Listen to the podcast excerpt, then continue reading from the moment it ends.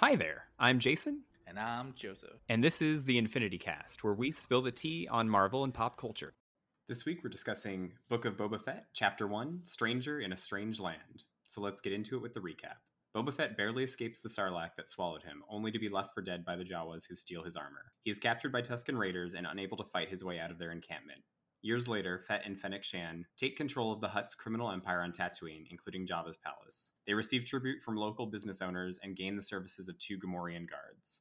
Fett, Shand, and the guards visit the Sanctuary, a cantina in Mos Espa run by Garsa Fwip. Outside the cantina, the group is ambushed by assassins who they manage to fend off. Shand manages to capture one of the assailants. Fett, badly wounded, is taken bacta the palace by the guards. In the back to tank, he remembers his time with the Tuskens.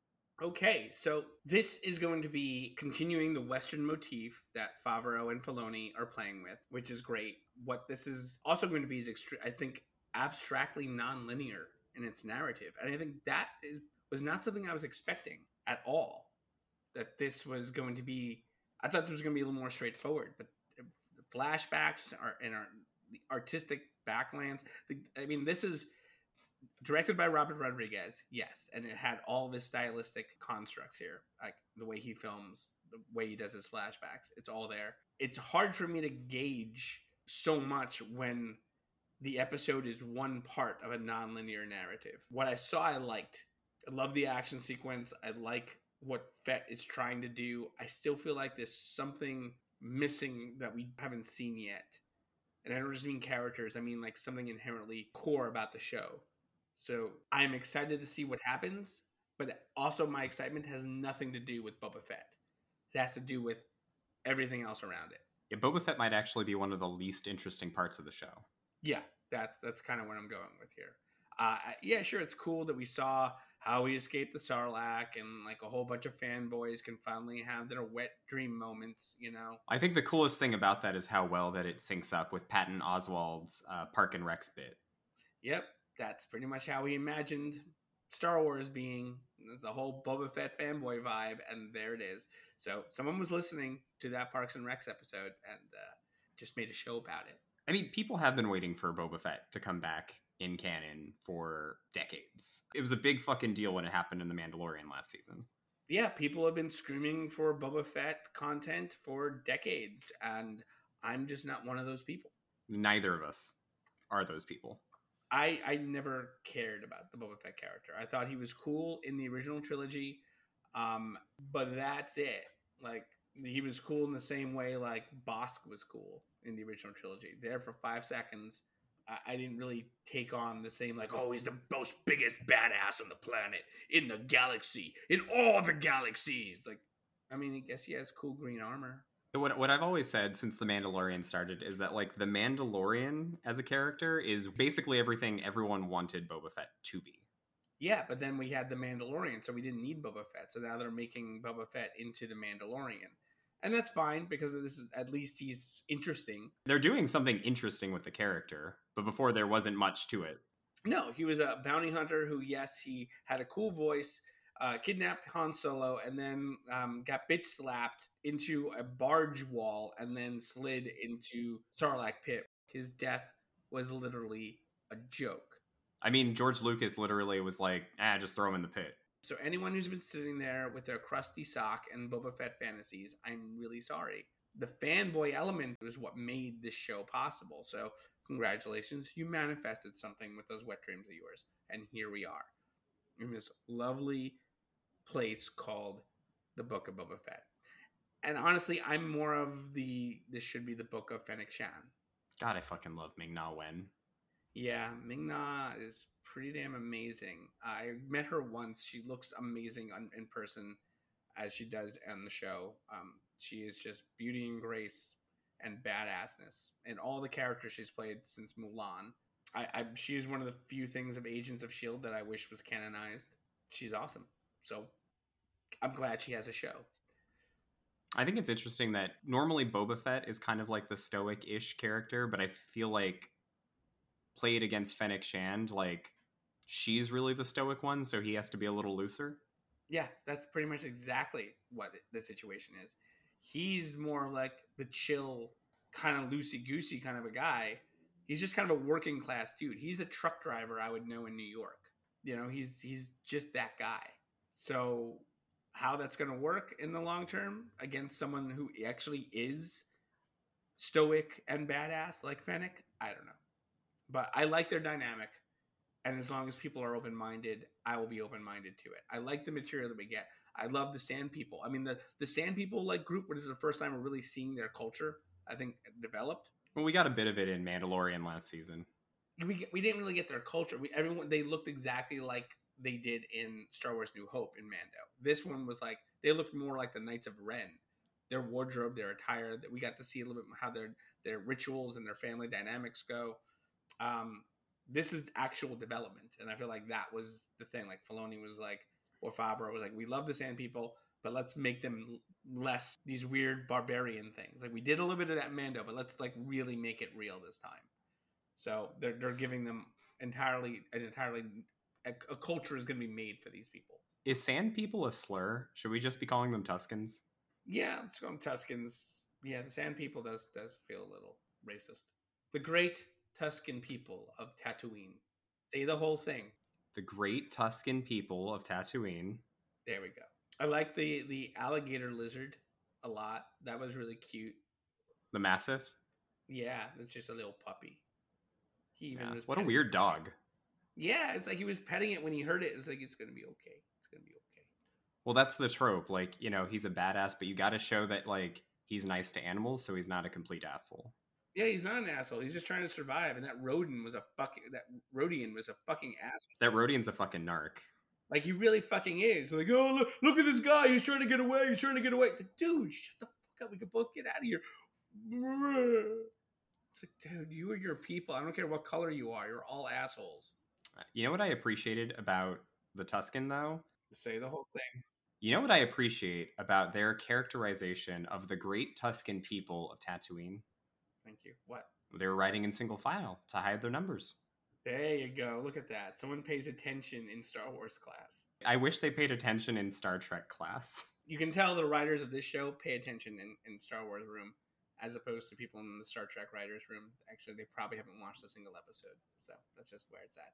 And sorry to spill over if you haven't listened to our Trek In podcast, in which I single handedly scream bloody murder about the writers who deserve it then please come over. You will see that I'm not just a simp for everything.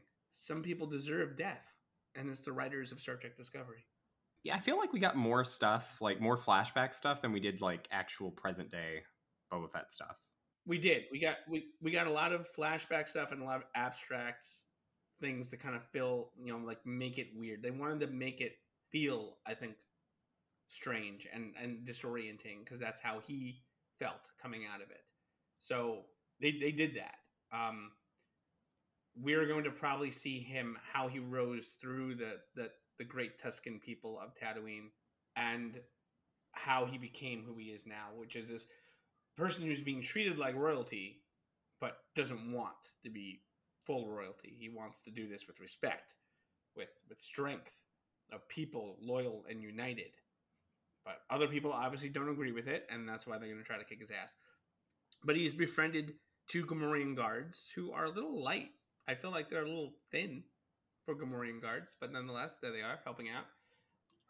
And that's the, the way the show proved its point. It's like he let them live and he didn't torture them so he can be like, work for me and all will be well.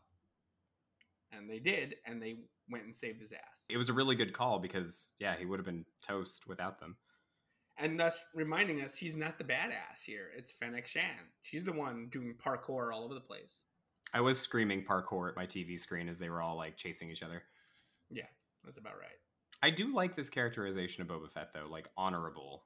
Because like prior to Mandalorian season two, we didn't really actually have any information about Boba Fett. Not really, not as an adult, because he had four lines in the original trilogy. I like that they're actually making him into a character.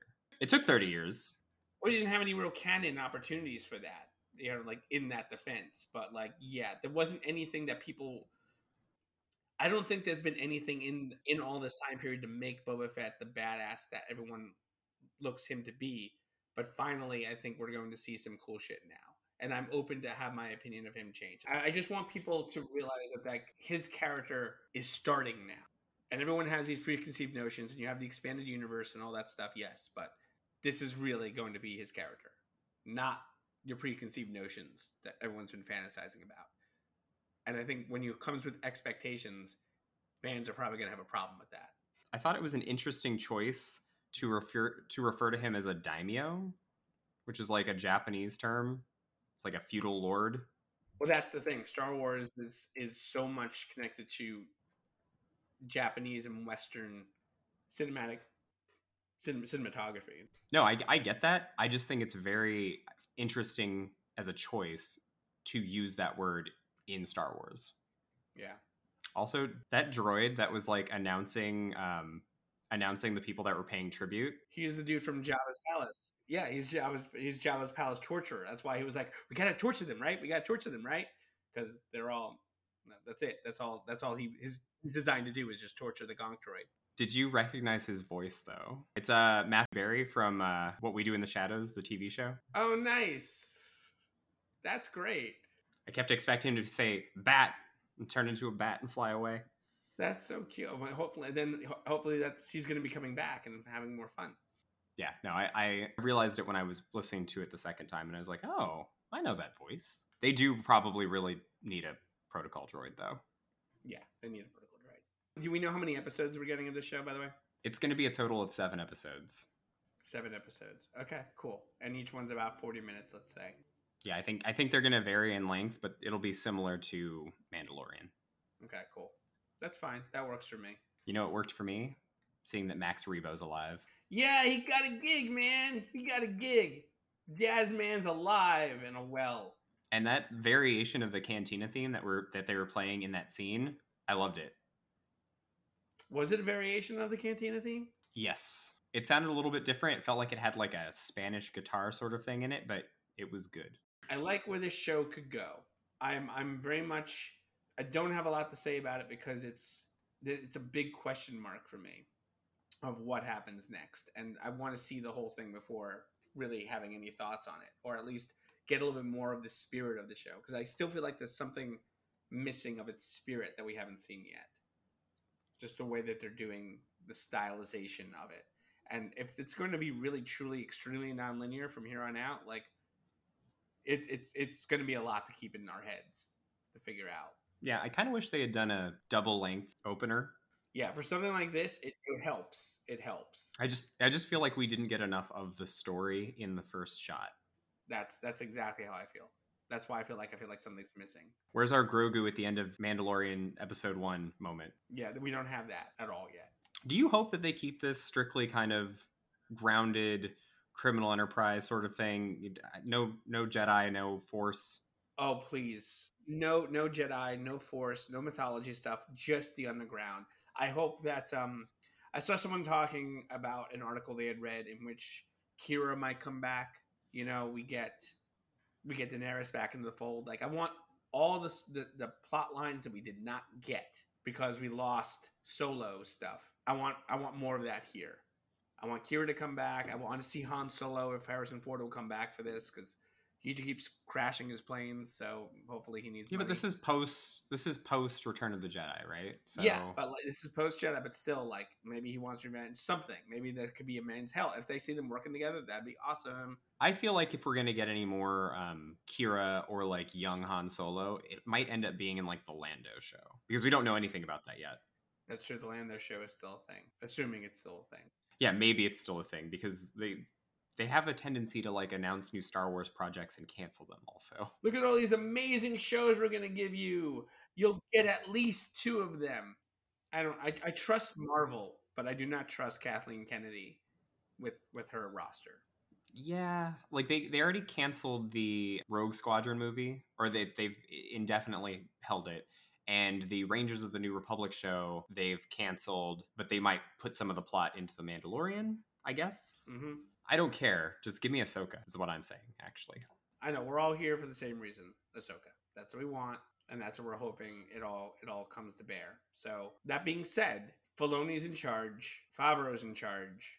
I trust this is literally just the beginning. As long as Kennedy doesn't fuck with anything, I think this is going to be good. I mean, so far Star Wars stuff on Disney Plus has been really good. So I be I have no reason to suspect that this won't be amazing. Yeah, no, I think it will be. I think again uh, until we see more, I'm I'm not gonna comment. I can't comment too much and get too crazy hype because I'm in the middle of it. It's just I feel like I feel like the episode is paused on my television. I went inside to get a drink and some television and, and something to eat, and I'm gonna come back to my seat in a week, and the I'm just gonna hit play, and the next part's gonna go. I'm at a commercial break, a week long commercial break.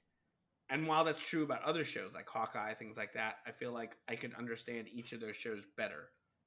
This is this is not even a halfway point. This is like you're five minutes into the show and the beginning credits have barely started. You know? So I don't have a lot to say other than it's cool. I like it. I like what I see. What happens next? All right. So make sure to like, subscribe, and please tell your friends. You can follow us on Instagram and Twitter at InfinityCast, spelled infinite A cast. And you can email us at infinitycast at gmail.com. Until next time, I'm Jason. And I'm Joseph. And we'll see you guys next week.